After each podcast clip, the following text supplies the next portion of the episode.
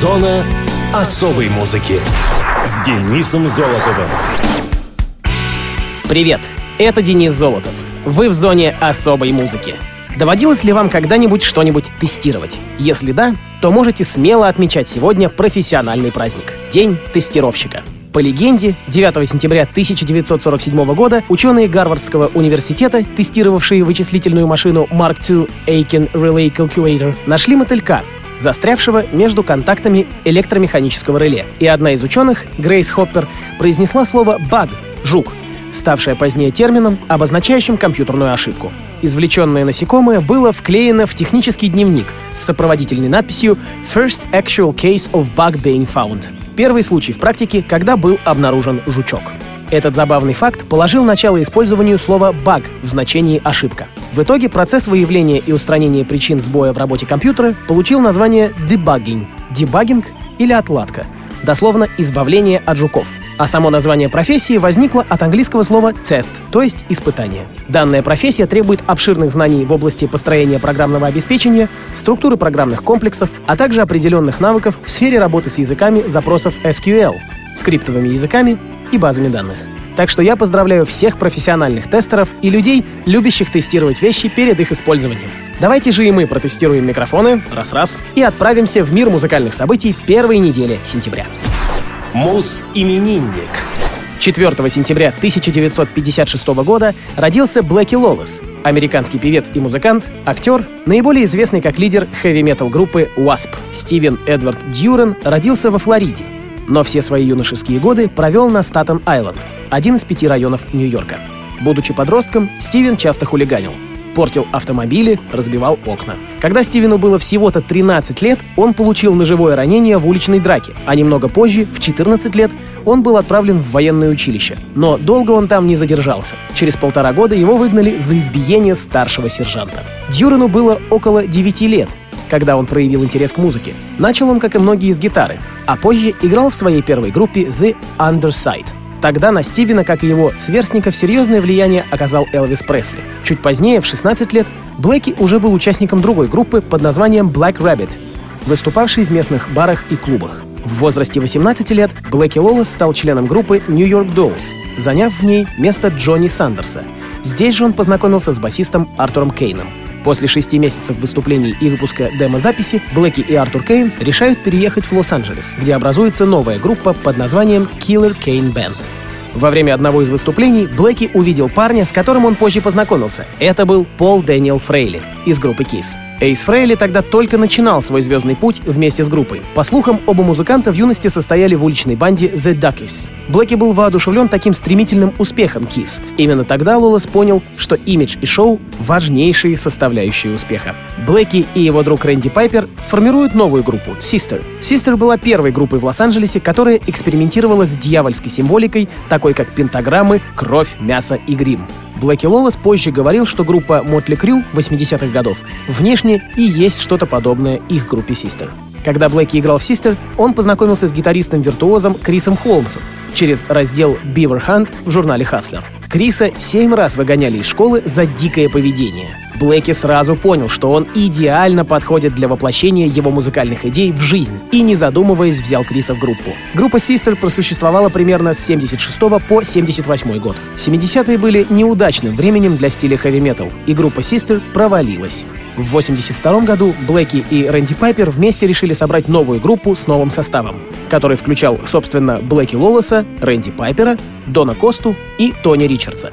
Однако позднее, после драки между Лолосом и Пайпером, Блэки берет на его место старого знакомого Криса Холмса. Эта группа получила название «Wasp».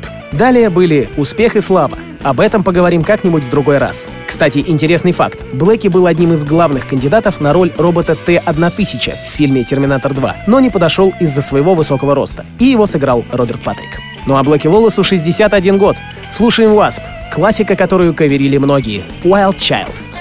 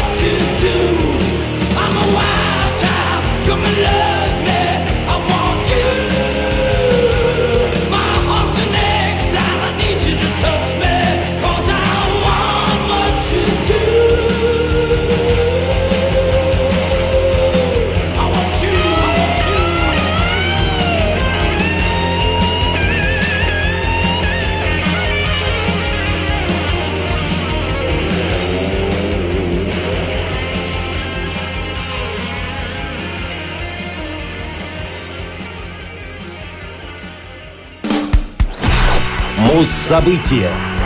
6 сентября 1968 года Эрик Клэптон записал гитарное соло на битловской «While My Guitar Gently Weeps». История песни началась с двух слов, выдернутых наугад из первой попавшейся книги. Вдохновение пришло к Джорджу Харрисону, когда он читал книгу «Перемен». Битл впоследствии рассказал, что, задумавшись о идее релятивизма в восточной культуре, он открыл случайную книгу и, увидев в ней слова «Gently Whips», немедленно принялся сочинять песню. Когда он представил «While My Guitar Gently Whips» коллегам по Битлз, они, по воспоминаниям Харрисона, не отнеслись к ней серьезно, так как были в большей степени озабочены собственными композициями. Это задело Джорджа. Но сдаваться он не собирался, потому что считал песню довольно удачной. Были записаны несколько вариантов, включая чисто акустические и более электронные. Но ни одна из них не подходила для альбома. Соло-партию исполняли то Харрисон, то Джон Леннон, но и она не звучала так, как хотелось бы. На следующий день Харрисон ехал в Лондон в компании Эрика Клэптона и пригласил его сыграть на гитаре в этой песне. Поначалу тот категорически отказывался, ведь подобного прецедента в истории Битлз не было, но Харрисон его убедил. Появление в студии Клэптона, который приехал специально ради While My Guitar Gently Weeps, заставило Битлов иначе взглянуть на песню и поработать над ней с большим энтузиазмом. Освобожденный от соло-партии, Харрисон исполнил вокальную партию и партию ритм-гитары в этой песне.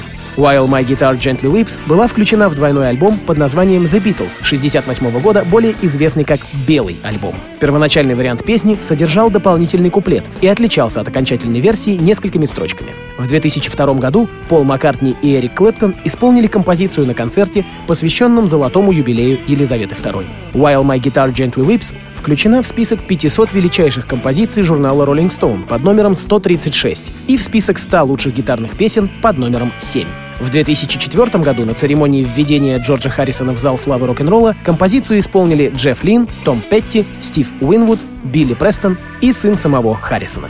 А соло на электрогитаре сыграл Принц. Итак, в эфире While My Guitar Gently Weeps, The Beatles, Джордж Харрисон, соло Эрик Клэптон.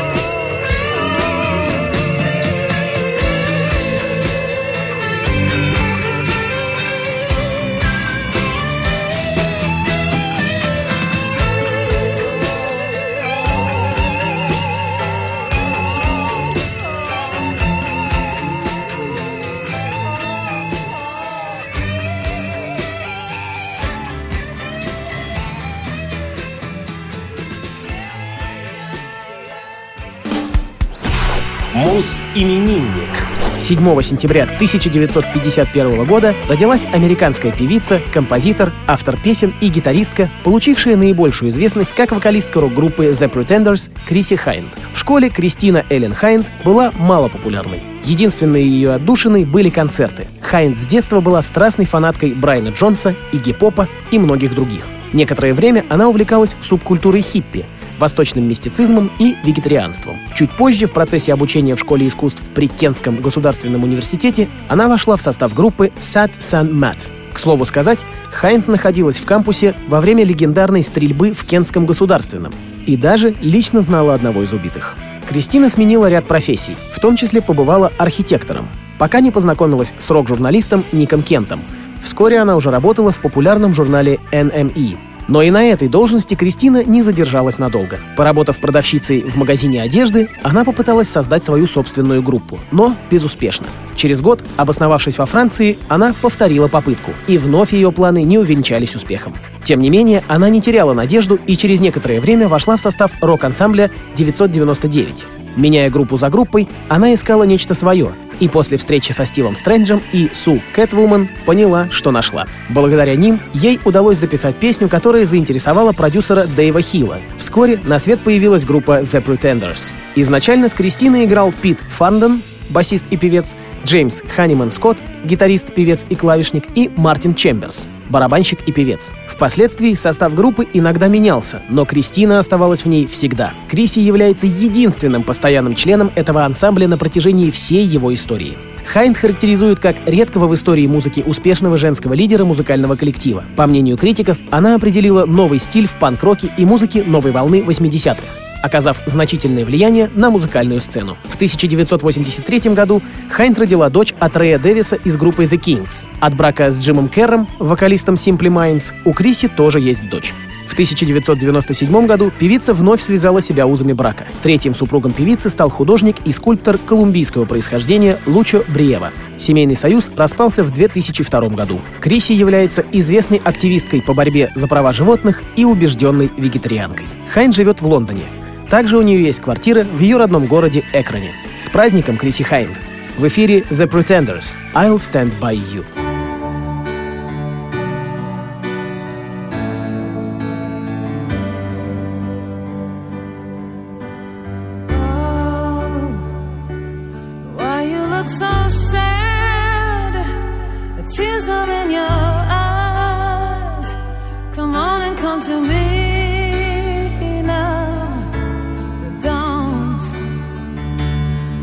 Ashamed to cry. Let me see you through. Cause I've seen the dark side too. When the night falls on you.